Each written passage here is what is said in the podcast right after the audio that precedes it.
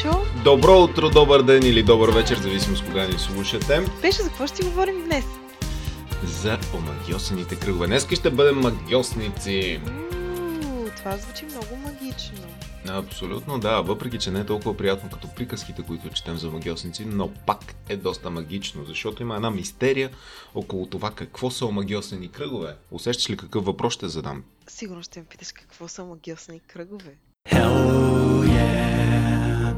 Правилен отговор! О, боже мой, това не го очаквах по никакъв начин. Абсолютно, тази сутрин е изпълнена с магия. Това е заради мъглата, като Абсолютно. И мъглите, линейките. които се стелят над Авалон. Да, да, да. И саундтрака на линейките. Това е магичната сутрин. Добре, омагиосените кръгове. Какво са омагиосените кръгове, Марина? За мен магиосните кръгове са онези истории, които отново и отново и отново и отново изживяваме в нашите животи и си циклим върху едно и също нещо и нищо не се променя. Просто от време на време, ако един цикъл свърши, една история свърши, минава някакво време, почва нова, нова история. И така всичко се повтаря. И магиосните кръгове са тези кръгове, които на нас не ни харесват.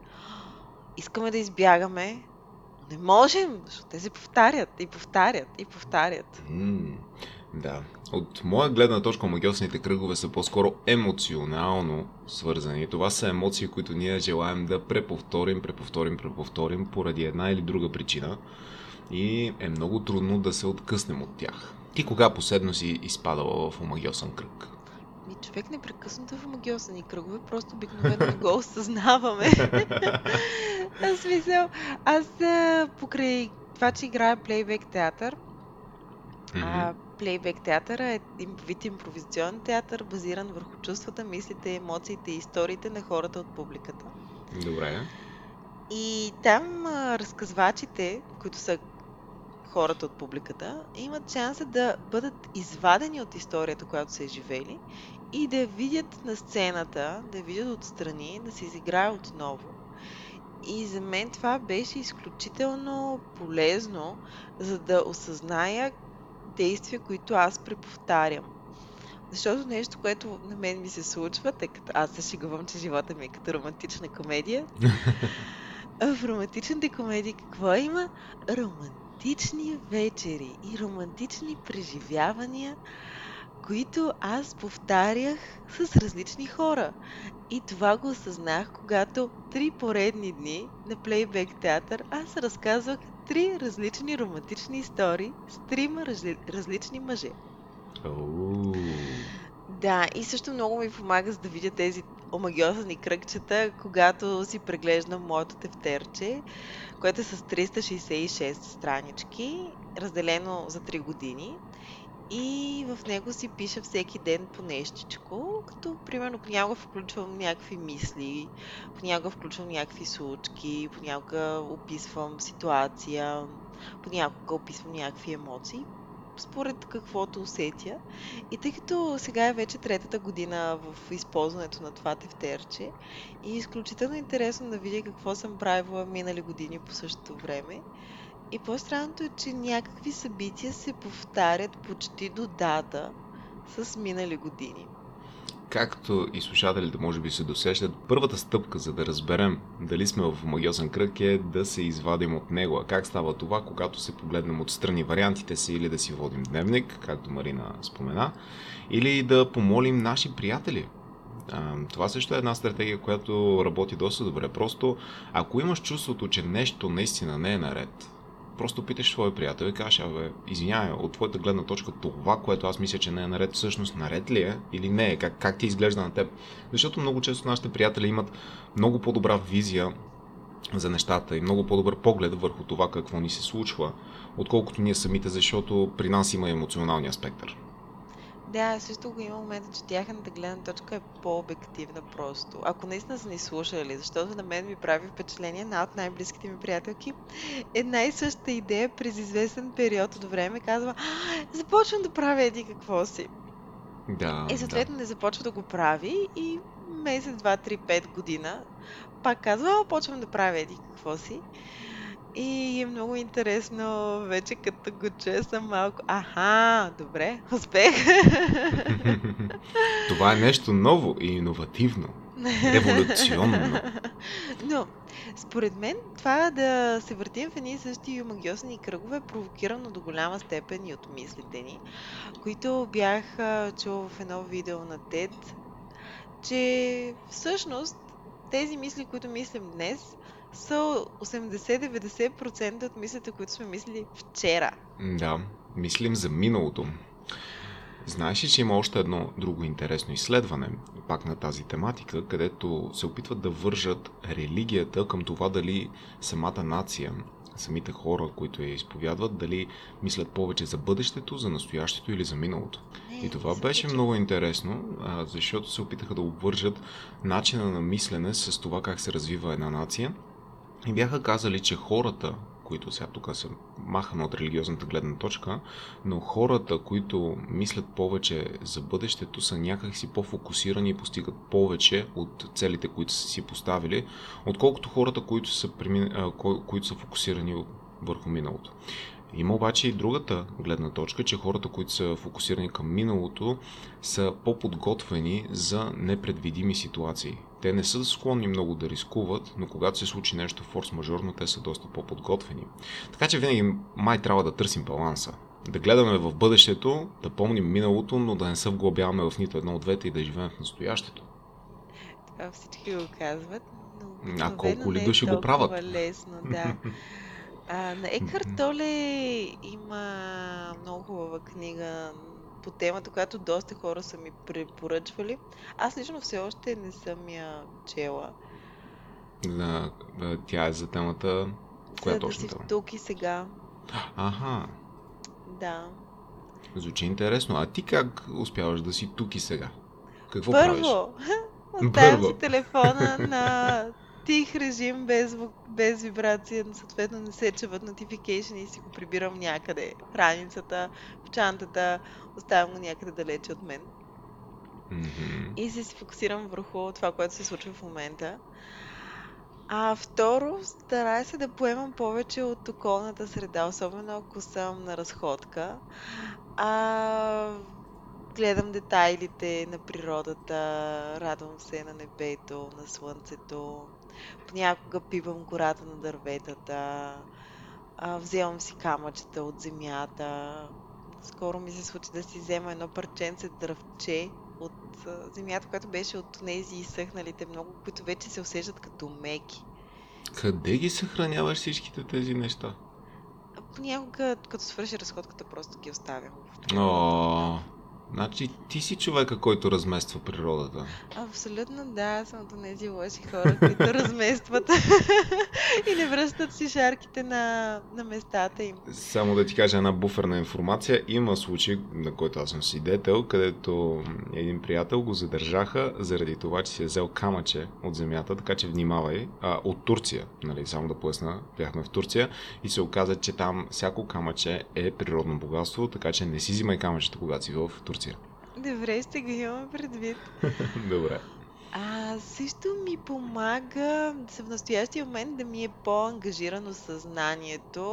В смисъл такъв, ако слушам книга, аз слушам на висока скорост и се старая да имам нещо приятно за гледане също. А успяваш ли да изживееш, тук пак ще направя лека отметка, но успяваш ли да изживееш книгата по същия начин, когато я слушаш на висока скорост, от това, когато я слушаш на по-ниска. Питам те, защото при, при мен съм забелязал, че когато слушам, имам много лекции, които са аудио и видео, и когато ги слушам на бърза скорост, да, чувам повече информация, но ние възприемам по същия начин, когато я слушам на бавна скорост. Тогава някакси мозъка ми има времето да я осмисля. При мен на бавна скорост ми става скучно се отекчавам и ми става досадно и реално намалява способността ми да асимилирам информацията.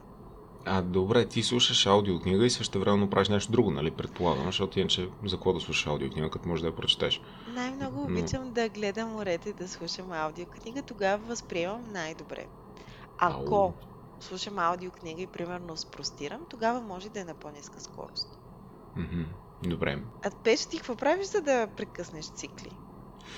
Ами, едното от нещата, които правя, и аз си вода дневник, за да мога да имам по-обективна представа какво се е случило, защото забелязвам, че много от нещата са вързани с емоции. Няма, няма как да избягам от това нещо, така че воденето на някакъв дневник, нали, днеска правих това, нали, в повечето случаи помага.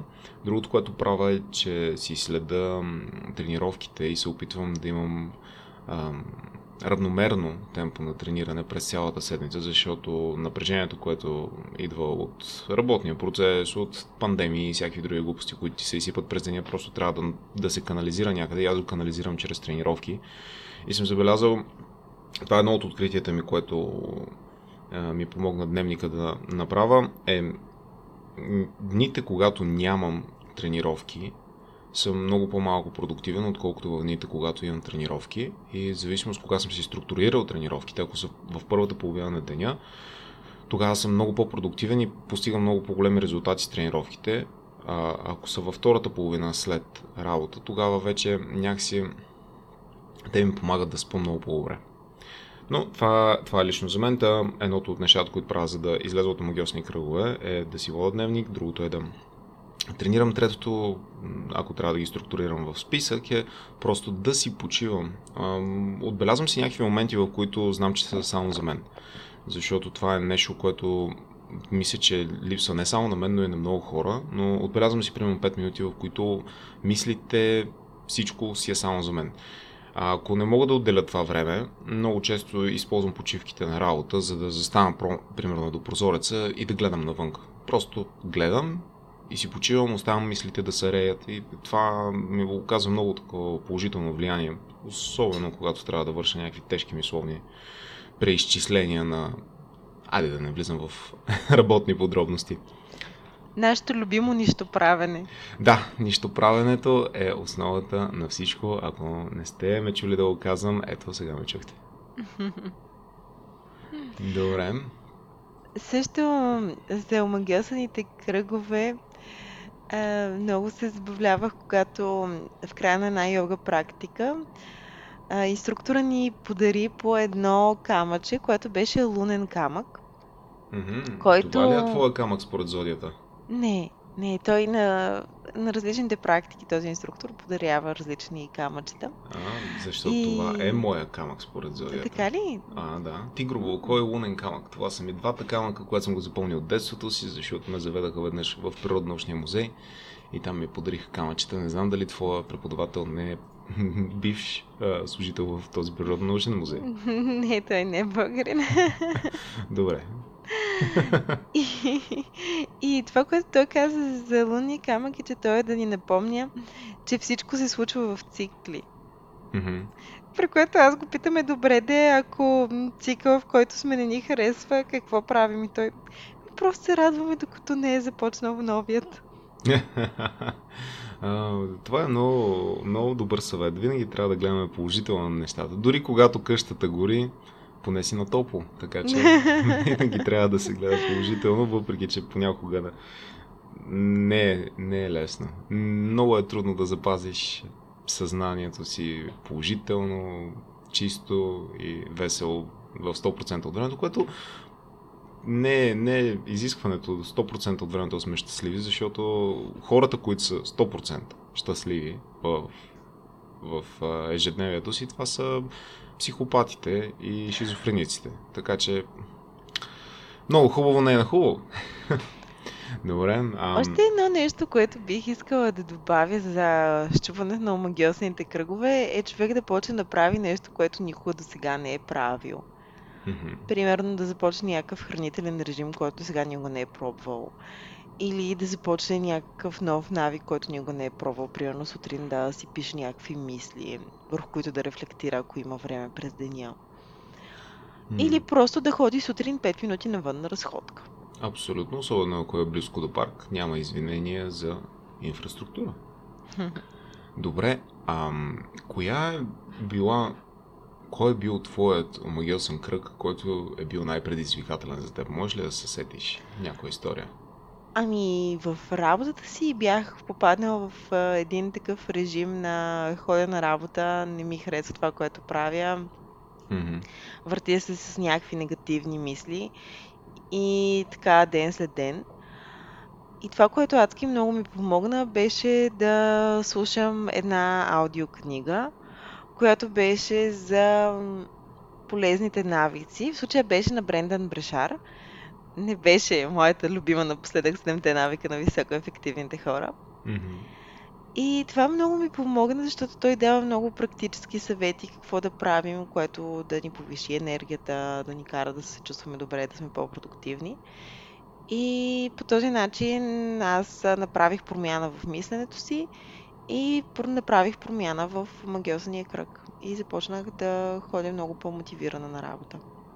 М, това е добре. Имам ам, и аз една много интересна история за омагиосаните кръгове. Бях попаднал в невероятно, пак е работно свързан, омагиосен кръг, в който имах чувство, че аз просто отивам на работа, връщам се на работа, само негативни неща се случат, естествено, защото работех тогава в Helpdesk. Та Helpdesk решаваш проблеми, които не са твои, но емоционално те обгрижват с, с последствията от всеки един проблем. И бях попаднал точно в такъв кръг, в който не знаех защо съм ядосан постоянно, докато по едно време един приятел просто не ми каза, абе добре, чакай, ти си разрешил толкова много проблеми на толкова хора, като те слушам. Нали?